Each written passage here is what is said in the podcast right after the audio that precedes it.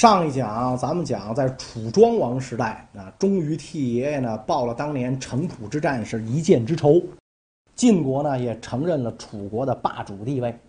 这个时候春秋时代已经一百多年了啊，这些国家之间打来打去。孟子讲春秋无义战啊，没有一场战争是正义的，大家也打烦了，也打累了。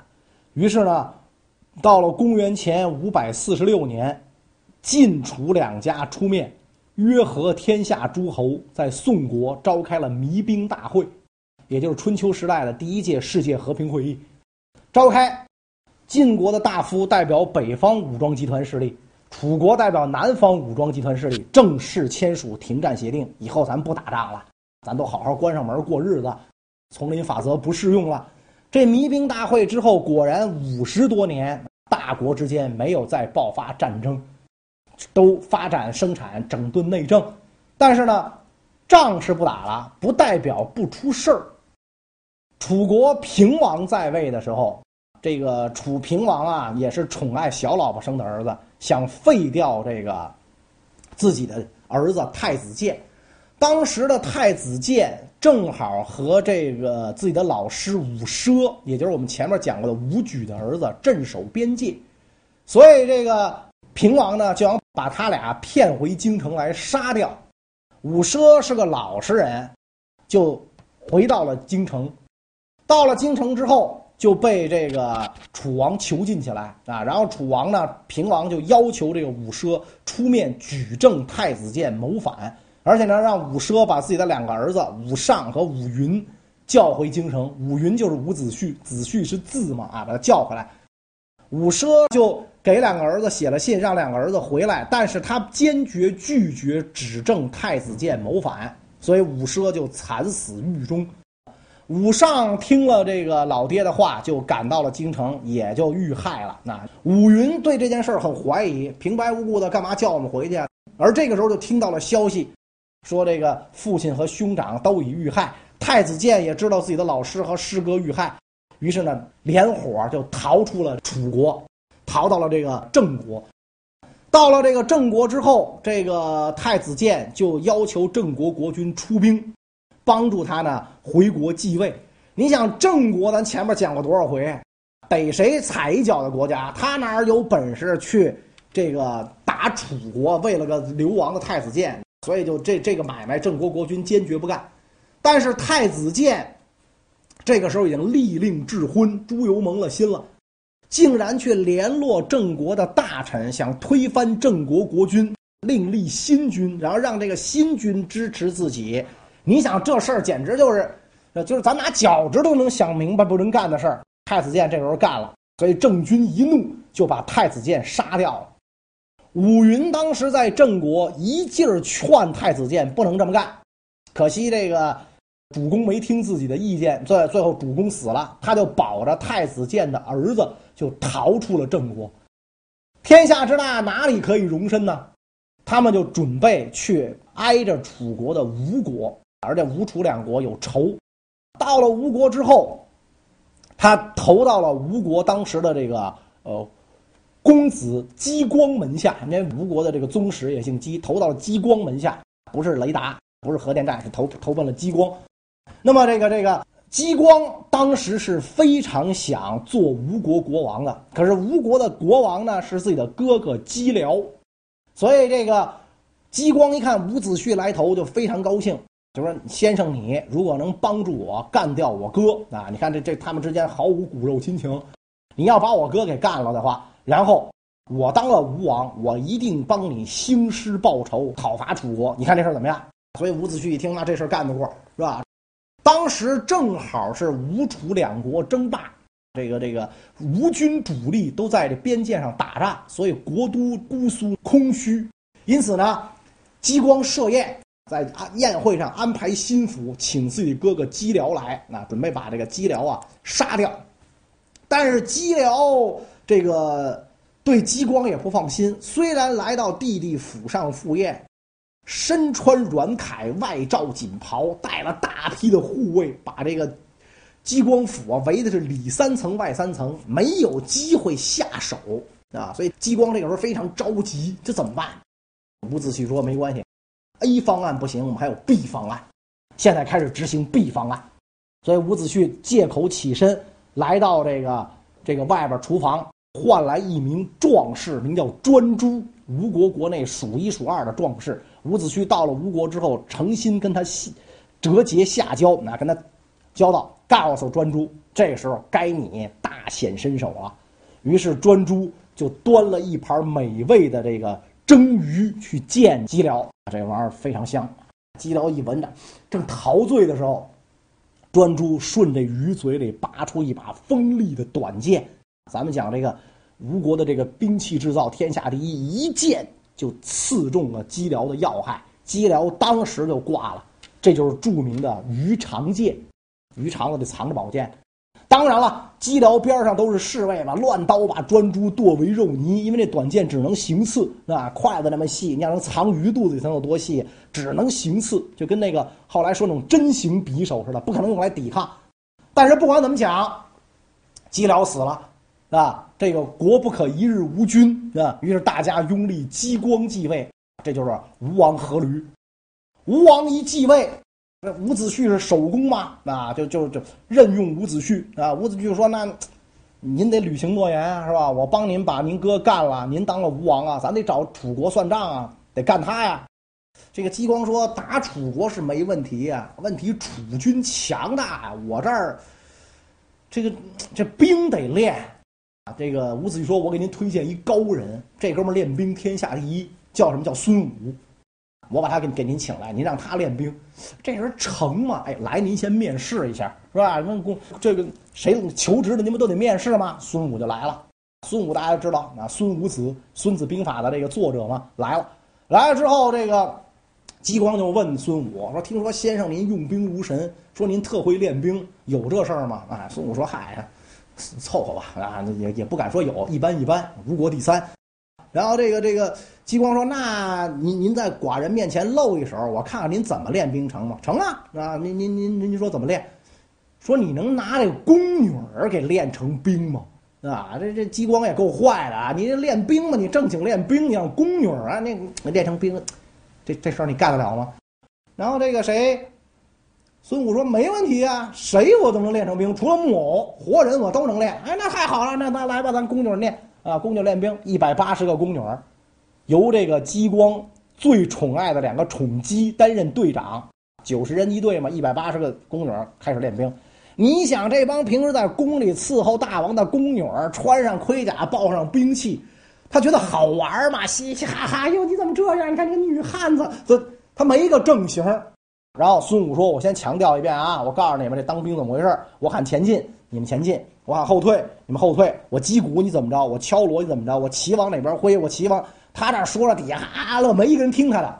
孙武说：“我交代完了，敢有违反者，干犯军法。听见没有？啊，听见了，听见了。开始，这个正式操练一开始，你想这帮宫女能听命吗？笑的是东倒西歪，他觉得好玩。哎，这人还当真了，这不就是哄大王开心吗？这个时候，这个谁就急了啊？孙武就急了。啊，说第一遍，我告诉你们，你们不听；第二遍你们又这样，那好，带队的队长要受罚，军法从事，斩，咔咔，一代红颜，香消玉殒，脑袋就挂下来了。哇，那一百七十八个宫女一看，我的个妈呀，吓得是魂飞天外。所以再一次，击鼓鸣金挥旗儿，大家步伐整齐。简直就真跟一支军队没有什么区别了啊！然后孙武上台来复命，大王您看我这兵练的怎么样？姬光虽然满心不痛快，为这俩宠姬的死伤心，但是也知道孙武确实是个人才，任命孙武为将军。所以吴国六万大军就开始伐楚，势如破竹，连破楚国百万大军，直抵楚国的都城郢都。春秋五霸之一、赫赫有名的楚国，就这么着老窝被人端了啊！当时楚平王已死，这个伍子胥掘墓鞭尸啊，把尸体从坟里啪拉出来，拿鞭子啪啪啪抽了三百鞭子，为为这个父母兄长报仇，以泄心头之恨。掘墓鞭尸，这些故事都是大家耳熟能详的。然后，这个这个吴国军队就以占领军的这个身份就占领了楚国。但是毕竟吴乃小国，楚乃大国，那而且呢，这个这个楚国有很多忠义之士，暗中在联络复国。最著名的是伍子胥的好友，叫申包胥。申包胥当年就跟伍子胥讲过，虽然君父对不起你，但你不能勾结外人灭祖国。如果祖国被灭，我发誓我要复国。所以申包胥来到秦国。立于秦军台阶之下，哭了七天，到最后眼睛里流出的都不是泪，而是血。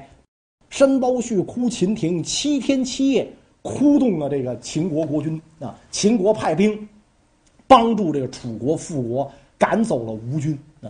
本来吴军是要这个跟秦军一战，来这个巩固自己对楚国的占领的。恰在此时，探马来报。说大王，您这一出兵灭楚不好了，有人偷袭咱老家，弄不好咱老家不保。哎，吴王很诧异啊，谁呀、谁这么不仗义啊？我这出来打仗，他偷袭我老家，乃是越国，越王勾践率军偷袭咱们，所以这个吴王阖闾大怒，那我得给越国一个教训。越国肯定不是吴国的对手，那所以两军一列阵，历史上最令人惊讶的一幕发生了。越国三百名壮士赤裸上身，横剑当胸，集体出阵。这个本来吴军以为这是一支敢死队，来拼命的啊，没想到这三百人站在这个吴军跟前自刎啊。有人说这三百是死囚，全自个儿抹脖子啊，抹脖子一个一个倒。哇，吴军就看醉了，我的妈呀，啥意思？您这是您过来砍我们？您您砍死一个赚一个，这这够本；砍死俩赚一个，哪有上来就抹脖子？所以吴军就傻了、呆了，反应不过来了。这这什么意思？这没见过这，你这这正琢磨的功夫，越国大军突然发动袭击。这么干是是吸你眼球的，是转移你视线的。然后越军发动了猛烈进攻，在这个猛烈进攻当中，吴军大败，被这真人秀雷倒了，自杀秀给雷倒了。据说吴吴王阖闾被这个越军砍中了脚部，回去之后伤口感染就死掉了。那么这个，因为他不是在战场上马上死的，他是回到国都之后死的。临终的是之前，他嘱咐自己的儿子夫差，复仇一定要报，一定要报。所以夫差在父亲死了之后继位，每天他让这个大臣问自己，让宫里的人问自己：夫差，你忘了杀父之仇吗？夫差这个时候毕恭毕敬站起来回答：“夫差不敢忘，整军精武，跟越国决一死战，报杀父之仇。你想，吴国含愤而来，那大军又是灭楚的这样的雄师，越国哪是对手啊？被打得个落花流水。越王勾践焚毁了宫室，带着珍宝逃到了会稽山上，只剩五千残兵败将。”山下数万吴军把会稽山围的是水泄不通，越国是眼瞅就要完蛋。当时越王勾践就想杀掉妻子啊，老婆孩子杀掉，焚毁珠宝，下山跟吴军决战啊，死个痛快。越王勾践手下两个大夫，一个叫范蠡，一个叫文仲，就跟这越王勾践说：“不要这样啊，不要这样，我们下山带着金银财宝。”去贿赂吴国的太宰伯嚭，这个人贪财，然后保全越国一脉，所以这这个范蠡呢就下山，找到这个伯嚭，献上金银财宝。我们大王知道错了，我们知道这个当年得得罪这个上国太不应该了，我们大王愿意亲身为质啊，到你们吴国呀做人质，扶持吴王。然后我们越国愿意做你的属国，那我以后我我们跟你们就没区别，你该吃吃，该喝喝，该拿拿，该怎么着怎么着，拿这当自个儿家。只不过呢，哎，我们替您看着那块地儿，您看成不成？伯嚭拿人的手软，吃人的嘴短嘛，就在这个吴王夫差面前极力保全越国。伍子胥虽然坚决反对，但是吴王夫差被这个说动了。特别看这个这个这个越王勾践那那个那个装孙子相被说动了，就同意保全越国的宗庙社稷。吴国大军班师，越王勾践就跟着到了吴国，在吴国当了十年的人质。据说这十年啊，受尽屈辱，甚至去尝吴王夫差的粪便啊。大王病了，他尝大王的粪便，哎，大王这病快快好了，来这个就就干那种事儿。所以忠诚之心感动了这个夫差啊，再加上这个呃范蠡跟着做人质，文仲在国内啊发展生产，安抚流民，不断的给这个吴国上贡，特别不断的行贿太宰伯嚭。伯嚭就一直在这个夫差面前说这个越王的好话。终于十年之后，夫差放越王夫妇归国。越王夫妇一归国，就想着报仇雪恨。这就是大家非常熟悉的卧薪尝胆的故事。睡在草堆上，屋里衔一衔一只苦胆啊，每天舔一下，然后也是让大臣问他。勾践，你忘掉会会稽之耻了吗？啊，勾践说：“勾践不敢忘啊，想着报仇。但是毕竟越乃残破之国，吴国那么强大，所以这个这个一时半会儿对付不了吴国，怎么办呢？还得继续装孙子啊！这这就可能都是大家很熟悉的故事了。献上美女西施啊，以金钱美色装孙子，这各各种各样的手段来让吴王放松警惕。”只有伍子胥不断的提醒吴王啊，越国这没憋着没藏着好心，对这个吴王夫差宠信西施非常不满，整天叨叨叨叨叨叨叨，把吴王夫差叨叨烦了，赐给伍子胥一把宝剑，你看着办吧。那那意思就是你抹脖子自杀吧。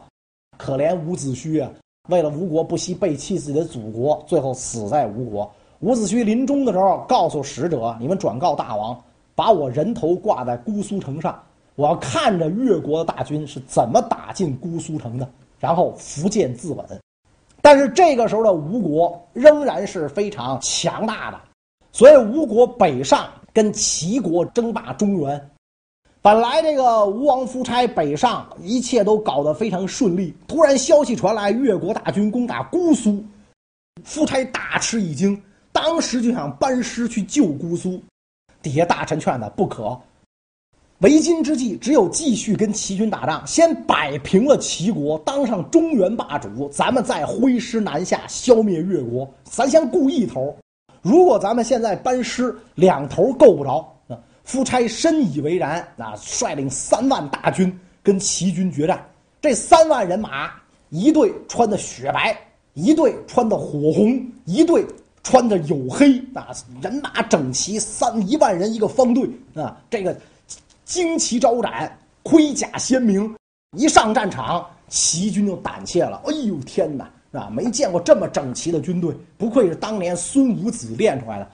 所以齐国人就就怂了，啊，就跟那个这个吴王夫差讲，那仗不打了，那咱们会盟，我承认你是老大，成吧？所以这样一来，双方会盟。会盟之后，中原各国承认吴王夫差是霸主，也就是春秋时代的第四个公认的霸主。可惜他这霸主啊，昙花一现，刚履行完这套手续，就急急忙忙班师去救国都，而这个时候的国都已经被越国占领了。越军以逸待劳，吴军远道而来，虽然当上了中原霸主，但仍然不是越国的对手，被越军打得落花流水。吴王夫差也退到一座小山之上，底下被越军团团包围。然后吴王夫差派人向越王勾践求和：当年你穷愁无路的时候，我放了你一马，兴灭继绝，如今该你报恩了啊。越王勾践说什么呢？当年是上天把越国赐给吴国，而吴国不取，你这是逆天行事。如今上天把吴国赐给了越国，越国不敢有违天理，放你啊门儿都没有。吴王夫差一听这，哎，悔当初不听伍子胥之言，只有今日。夫差伏剑自刎。这个春秋时期的霸主，刚刚一代当代就自杀了，然后吴国就被越国灭掉了。越灭了吴之后，大军北上到中原，显示自己的强大。中原各国跟越国会盟，推举越国做了霸主，所以越王勾践就成了春秋时代的最后一位霸主。那么这个吴越争霸，这就已经标志着江南这个集团的兴起啊，已经开始这个不仅仅是中原地区了，江南地区势力已经兴起了。那么这个春秋打了几百年的仗。大国不断的兼并小国，大鱼吃小鱼，小鱼吃虾米。这个周武王当年分封的八百诸侯越来越少，最后只剩下了二十几家，历史就进入到了战国时代。战国时代的故事，咱们下一讲再讲。在海南三亚的南端啊，有一个景色宜人的小岛。它呢是这个电影私人定制的取景地，更是小情侣们向往的天堂。这个非常美丽的小岛有几个传奇的名称，像蜈支洲岛啊、牛鳍洲岛啊、爱情岛啊。那么这些称呼是怎么来的呢？为什么大家把它歌颂为爱情圣地呢？